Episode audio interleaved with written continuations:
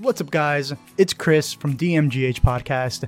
I always say this, but today is really going to be a really good episode. We're talking with Amanda Neely about how you can use life insurance policies to buy an investment property, buy a car, pay off your student loans, uh, basically do whatever you want with it.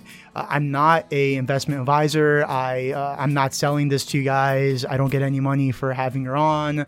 Uh, it's just really cool information that I found is really valuable. So stay tuned, and I hope this provides you some value. If you like it, please leave a review on Apple Podcast. You can also find this on SoundCloud. You could go you could go on my website uh, dmghpodcast.com. You could go on, on Google Play Podcast on YouTube. But uh, really excited. So stay tuned.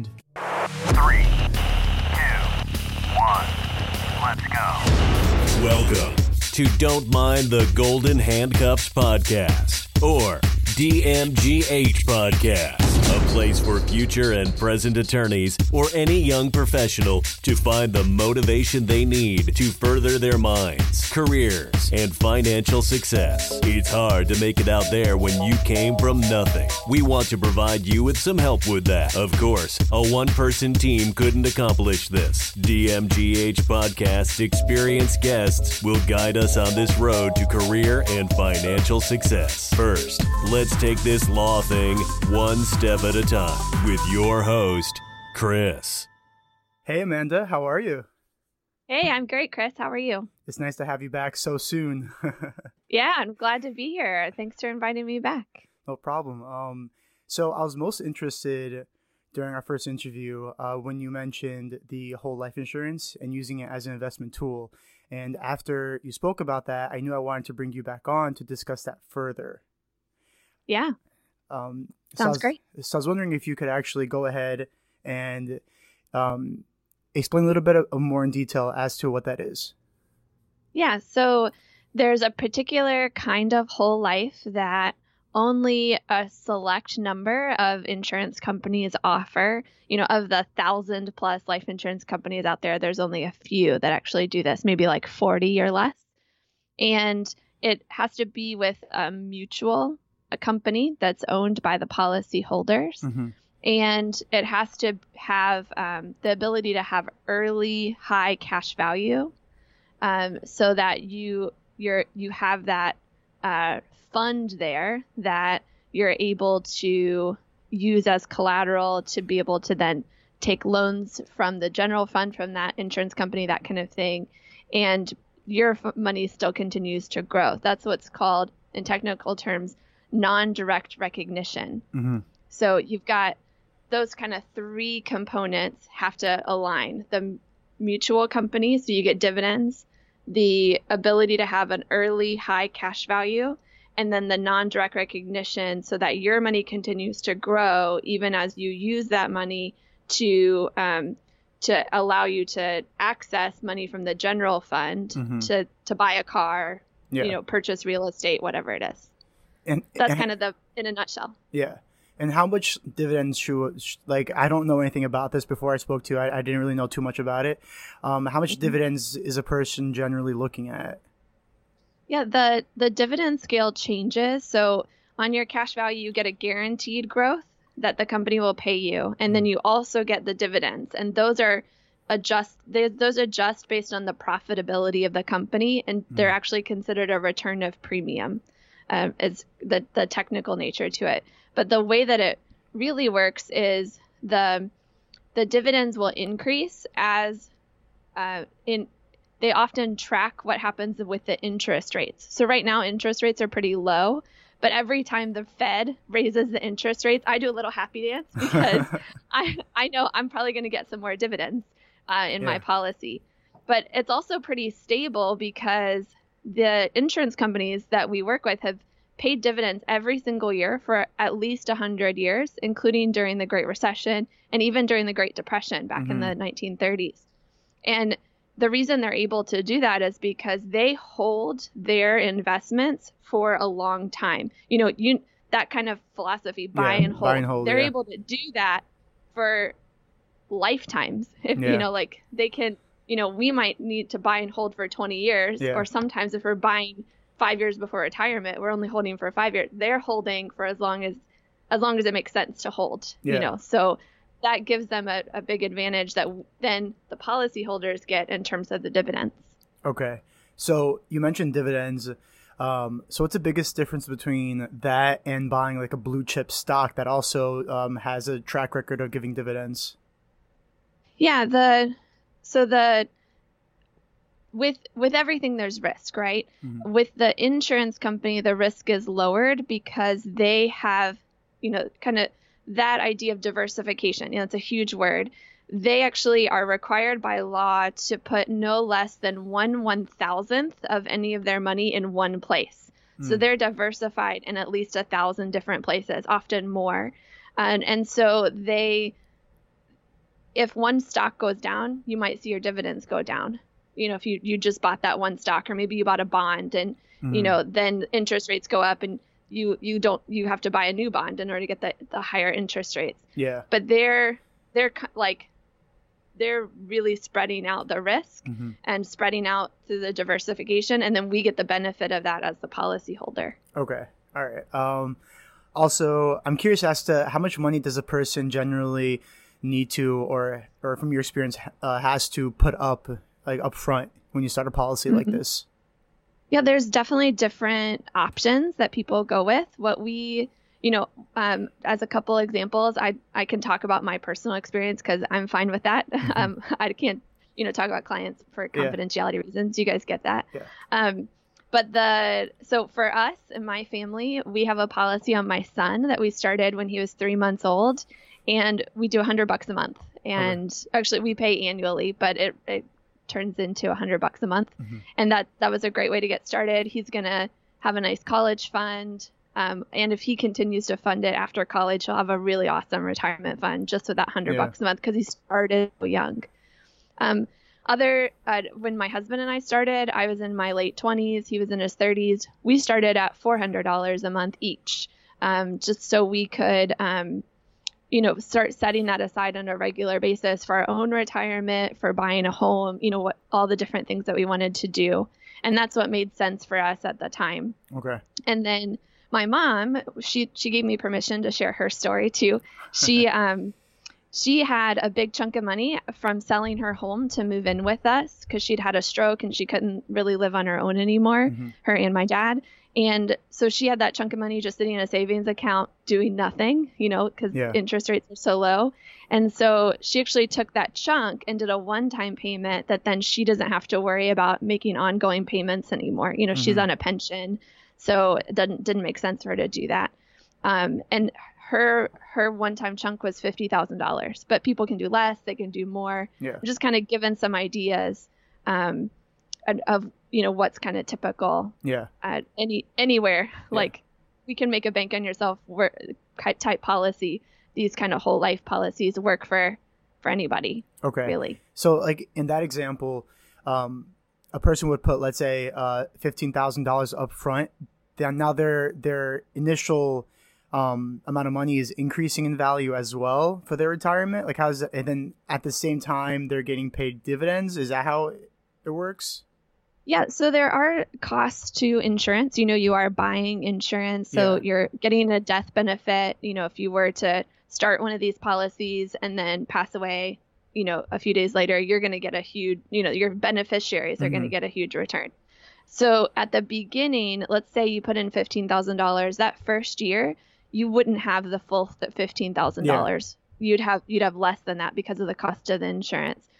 But then over time, as you get both the guaranteed growth and the dividends, you'll see that the value in your policy increase. Mm-hmm. And typically by about year three, four, five, depending on what how much you're putting in, depending on the company, all those kind of things, you'll start to see your cash value grow by more than what you're putting in in Yeah. terms of the premium on the policy. Um, and then and meanwhile your death benefits continuing to grow as well uh, by more than what you're putting in. So you're getting sort of the the growth on the death benefit side and the growth on the cash value side that are both from the premiums you're paying and from what the insurance company guarantees Mm-hmm. and from the dividends of the, from the insurance company. Okay. And how does it work? So I've heard that you could also pull money out of it to make certain purchases. How does that work? And also just um part two, um, do you need to so if you put fifteen thousand, when can you start pulling out of that to make like any emergency payments or anything? Yeah. So the the let's say the fifteen thousand dollars arrives at the insurance company. It takes a couple days for the banks to process it. Mhm. You know how banks are, and then you could submit a loan request and get the money with as soon as the banks could process it. You know, typically within a Yeah. week with uh, how the banks process. So right away, basically, Okay. is when you can request a loan, but not the full fifteen thousand. It's going to be a portion because of that cost of the insurance. So you are. Um, Okay. That that is kind of one of the downsides. It's not like a savings account where you put in 15, you can take out 15 right Yeah. away. Um, And you're- if, if you put in 15, are, are you then, let's say you take out like three or four, are you still getting interest on that 15? Like, is that 15 still growing?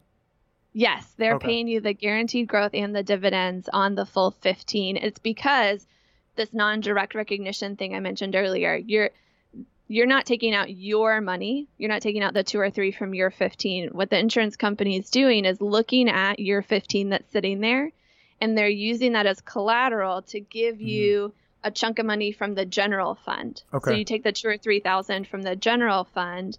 So your 15 still sitting there and they do charge you an interest on that 2 or 3000 um, you know or whatever you took out Yeah. it's um right now it's a uh, it can vary but it's been the same for 30 years so you know or or more so Yeah. it's a 5% simple interest that Okay. only gets charged once a year so it's not compounding month by month like Yeah. a normal loan would uh, they they put it on your policy anniversary date they'll charge you the 5% simple interest in arrears And that 5% goes to them or is that added onto your, to your pool of money? Yeah.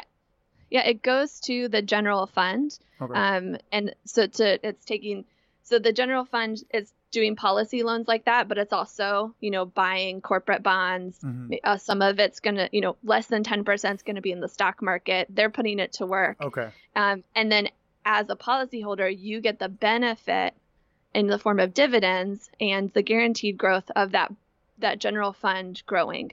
So the interest goes to the general fund, but that helps the profitability of the company. So Mhm. then you get uh, The dividends the benefits. and everything. Yeah, Okay. And are the dividends paid out monthly or yearly? They're also paid out yearly on your policy Okay. anniversary day. Um, and of course, if you put in like five thousand, you shouldn't be expecting some enormous dividend. But um, if you're experienced, if you're investing uh, larger amounts of money, are you looking at dividends that make a difference? Yeah, it's all proportional. Uh, the dividends are divvied out based on your death benefit. Mhm. So uh, it all it'll all it'll be a, a kind of combination of how much you're putting in, what your health is like, your age, your gender, like all those things are going to impact what your death benefit is, and then they put the death benefit into their calculations to divvy out the dividends. Okay. And this could be a, a wrong question because I know that a lot of stuff with money it just depends on the situation. But just Yeah. as an example, um, if, so if you're around my age, like you're 26, unless you have, uh, let's say like a hundred thousand dollars in there, how much dividends generally do, do you would you estimate it around? And and also like I know you can't say for sure, but like do you have like any type of estimate or? hmm Yeah. The so the the other thing is that as your policy is growing, your because every year your death benefit increases as well. Your dividends are going to be increasing. So Okay. you you might start with maybe your first year, maybe only make a hundred dollars in Mhm. dividends, but maybe by the tenth year you're going to make two thousand dollars in dividends, Okay. and by year twenty you're going to be making ten thousand dollars in dividends Mhm. you know they they maybe that's a kind of exaggerated but they grow in um very consistently as your death benefits increasing and as you're paying more in premiums Mhm. and all those kind of things so it's i can't really say like Yeah. expect x number of dollars because it's going to change every year Exactly. It's same thing with stocks too. You just it, really depends on the Yeah. situation. Uh, I was gonna ask another one. Um, what was that question I was thinking about? Um, oh yeah, does it compound like naturally? So like every time it makes money, does it automatically compound? Yeah, we we automatically choose when you get a dividend, it's actually going to go back into the policy to purchase more uh, death benefit, and it's going to increase your cash value as well. So then you get more of the guaranteed growth, more of the dividends the next year. And definitely you that it's def like this is one of the best ways to have compound interest work in your favor. Uh, one of that's one of the things I love most about these policies is that you're you put in your initial premium, you know, and then it's going to decrease because of the cost of the insurance, but otherwise it grows every year. Yeah. Um, and once you have that growth locked in, they Yeah. can't take it away from you. They're- Okay. It's going to continue growing. You don't get that volatility like you do on the stock market. And on the plus side, even if something does occur, you still have that life insurance. It's still something. It still has value to it in that aspect, right? Yeah. And and um so like one of the examples is maybe uh instead of passing away, you get a chronic or terminal illness. Mhm. Uh, these policies also have a special it's called a rider that's attached to it that allows you to access your death benefit, a portion of it, while Mhm. you're still alive to help cover the costs associated with that chronic or terminal illness and or just throw a big party. They don't care what they you do with the money. They just Yeah. advance it to you and then you can you can spend it how you like, which is Mhm. an an added bonus that's ex- added at no extra cost. Okay. It- you know, th- they want to make sure you're taken care of. And then from your experience, um, how much money percentage wise can you pull out if you have a certain pool of money? So if you have like a hundred thousand dollars from um, this also goes probably back to the last question where it's like it depends on the situation. But from your experience, if you have a hundred thousand dollars, how much do you think you could pull out? Yeah, whatever's in your cash value, it's roughly 85 to 90% Oh, you can pull out as Oh. a loan. Um, or you're they'll give you from the general fund. you're not pulling out your your money, right? So that that's a pretty good portion um, of what you have there that's available and liquid to you to use.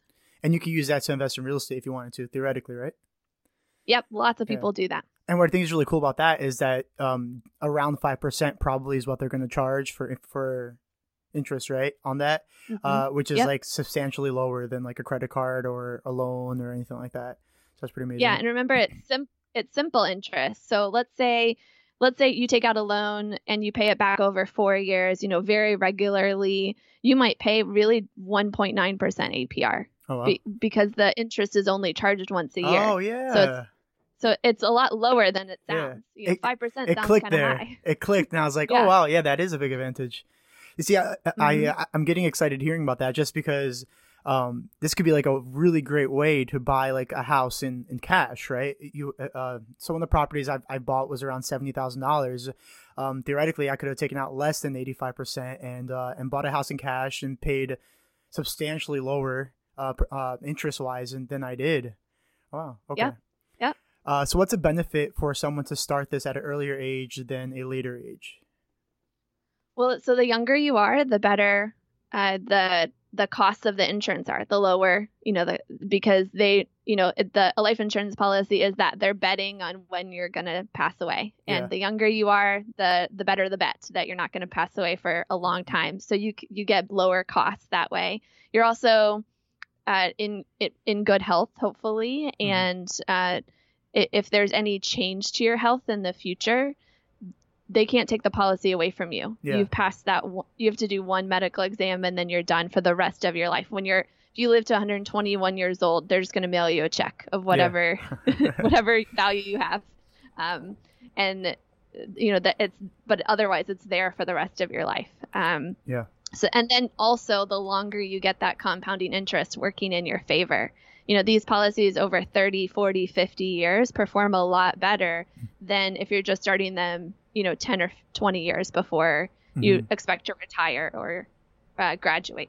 And what's the least you could start with?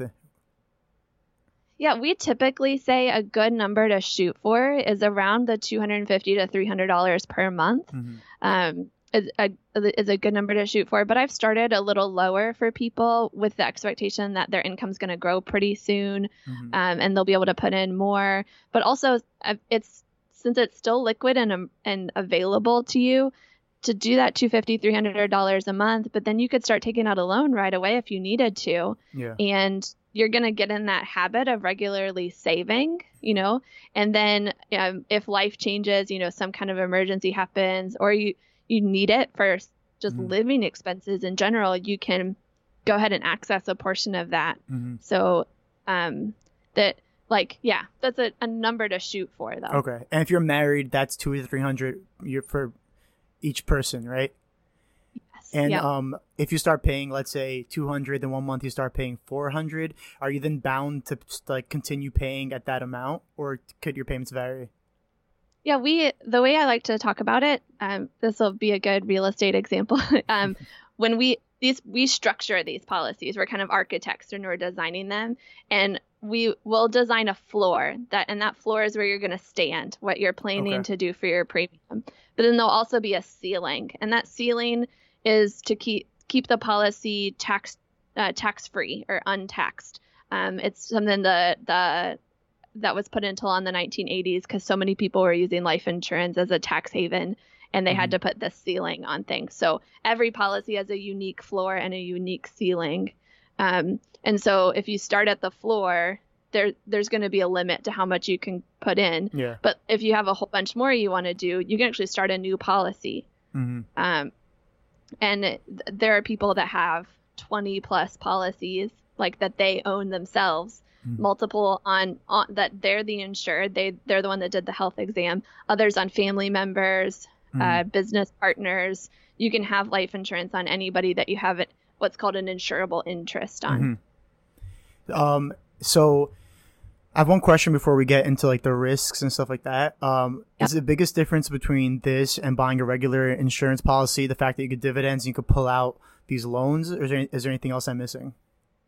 Well, there's all kinds of life insurance. Um, most people uh, are familiar with term life insurance, where you pay a premium, kind of like auto insurance, where you pay it, and then if uh, if you don't use it, you lose it. You know, Mhm. if let's say you buy 30 year term, and then uh, you get to year 31 and it's gone, and you've lost all that money that you've put in. So Mhm. this gives you a place where your premium's not just vanishing, but you're getting um, that uh, cash value accruing.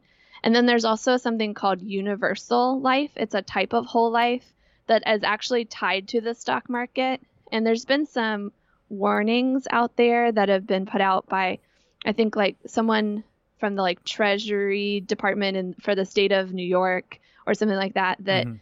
um, i- you know issued a warning a couple months ago of to if you're going to start a universal life policy, really know what you're getting into because it's it's very specific and for like a very particular kind of person Yeah. in a very particular kind of financial situation that's willing to take that risk in the stock market still because a portion of your funds are invested there um, and, or you're following an index that kind of thing um, and this is very different in that it, it your money's like not going into the stock market maybe you know 10% of the general fund Yeah. at most um, but you're you own you're not taking the risk the insurance company is taking the risk when they put the money there um, Okay. so i could go talk more about that there's all kinds of things to say about universal life but the the most thing is just weigh it heavily if you're Mhm. thinking about doing that instead Okay.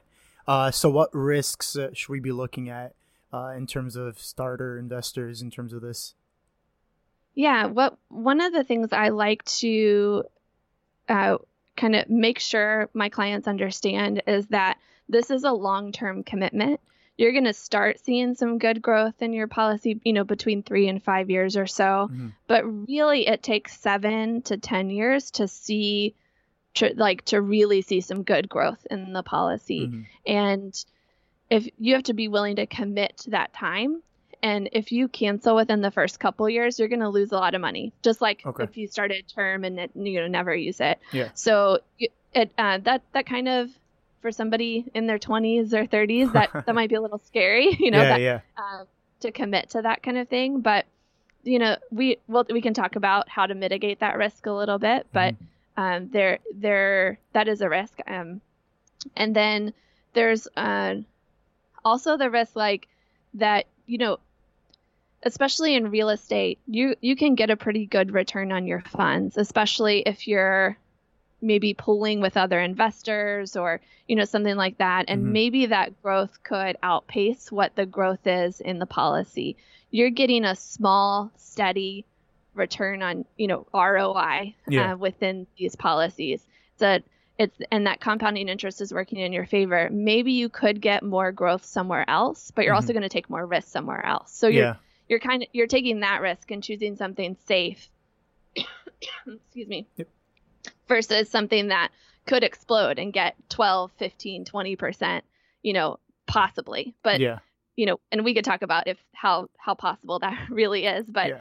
um that I think that's another risk that you're taking when you choose what you want your money to do for you. And what I actually love to to talk about with that is um, setting a nice foundation within your financial portfolio of safe, secure uh, uh, funds, and then on top of that foundation, build your risk. You know, go go after that the risky stuff, and that secure foundation for might be a savings account or a CD, a money market account, those kind of things, but they're not paying very good returns right now, right? Mhm. So, you know, their interest might be 1%.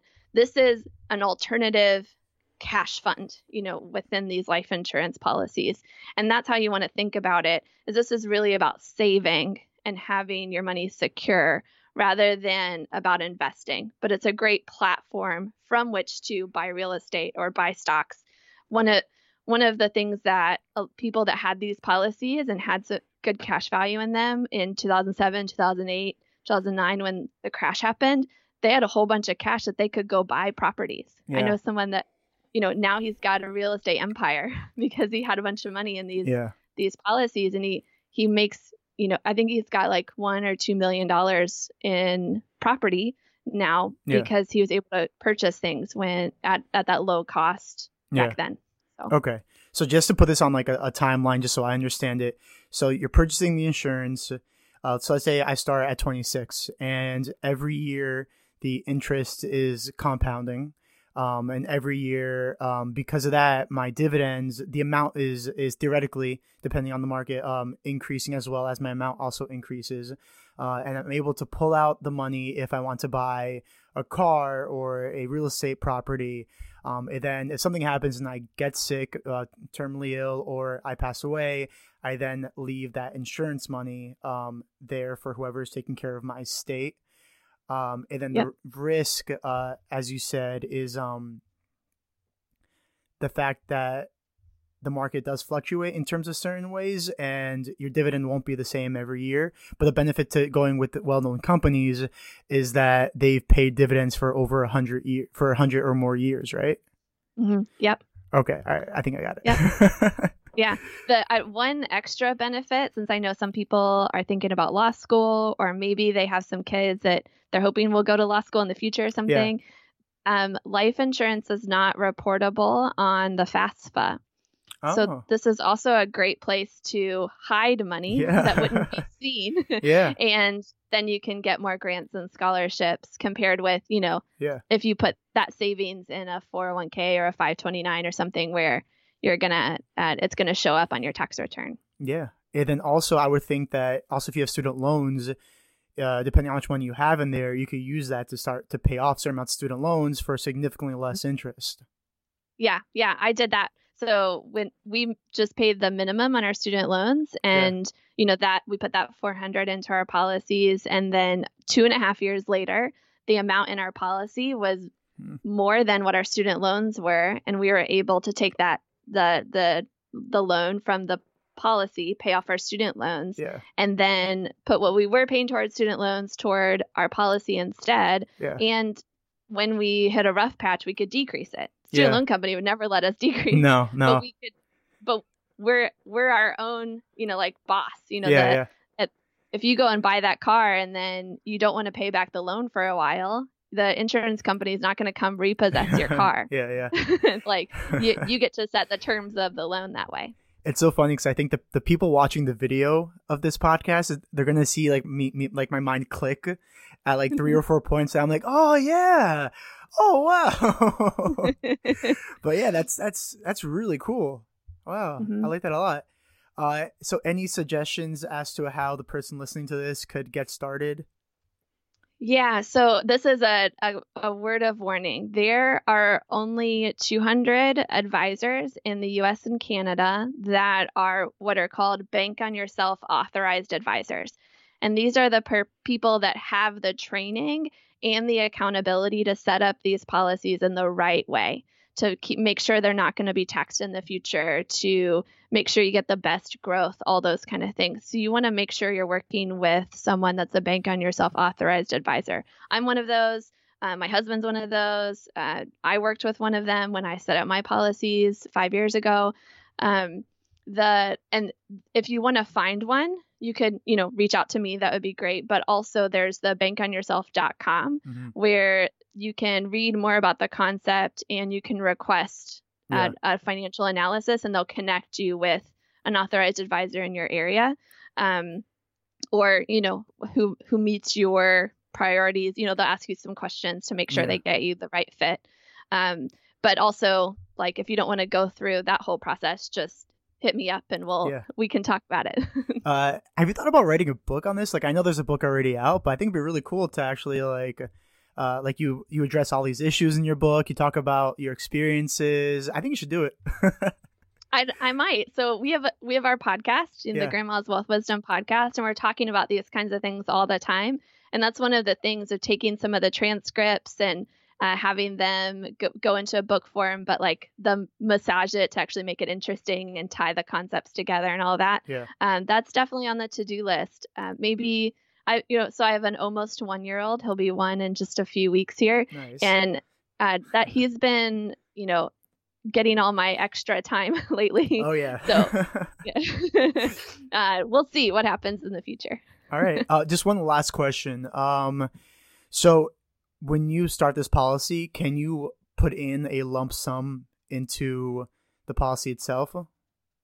There's a couple ways to do that. Um, you have to be really careful that it's not going to become taxable at that point. It's not oh, going to yeah, go yeah. over the ceiling. Yeah. Um, but for some people that's okay. They're they're okay with it. It becomes more like a roth at that point where it still grows tax deferred but then if you, when you actually access the money mm. either a loan or a withdrawal they'll um you'll have to pay taxes on the interest and oh, the so interest comes if you avoid first. that ceiling you then avoid that that issue. Okay. Yeah.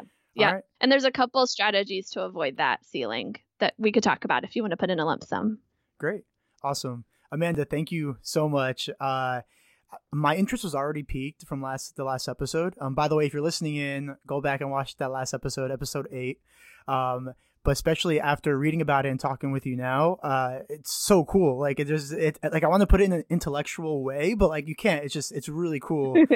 Um, yeah, there's those, nothing. There's no other financial tool that works like this one. Yeah, because in a way you're protecting for your retirement while also having the liberty to make any little small investment or any personal purchase or any eh, maybe you want to start a small business and you can't find the funding. Uh, but yeah, yeah, it's super cool. Yeah. Uh, as always, thank you for being on the podcast. And I suspect that I'm going to probably email you like soon and be like, oh, can you come on talk about this, please, please? for sure. Anytime. uh, but thank you very much. Uh, when, when you write that book, let me know. okay. all right. All right. Thank you again. Thank you. All right. Bye. Bye.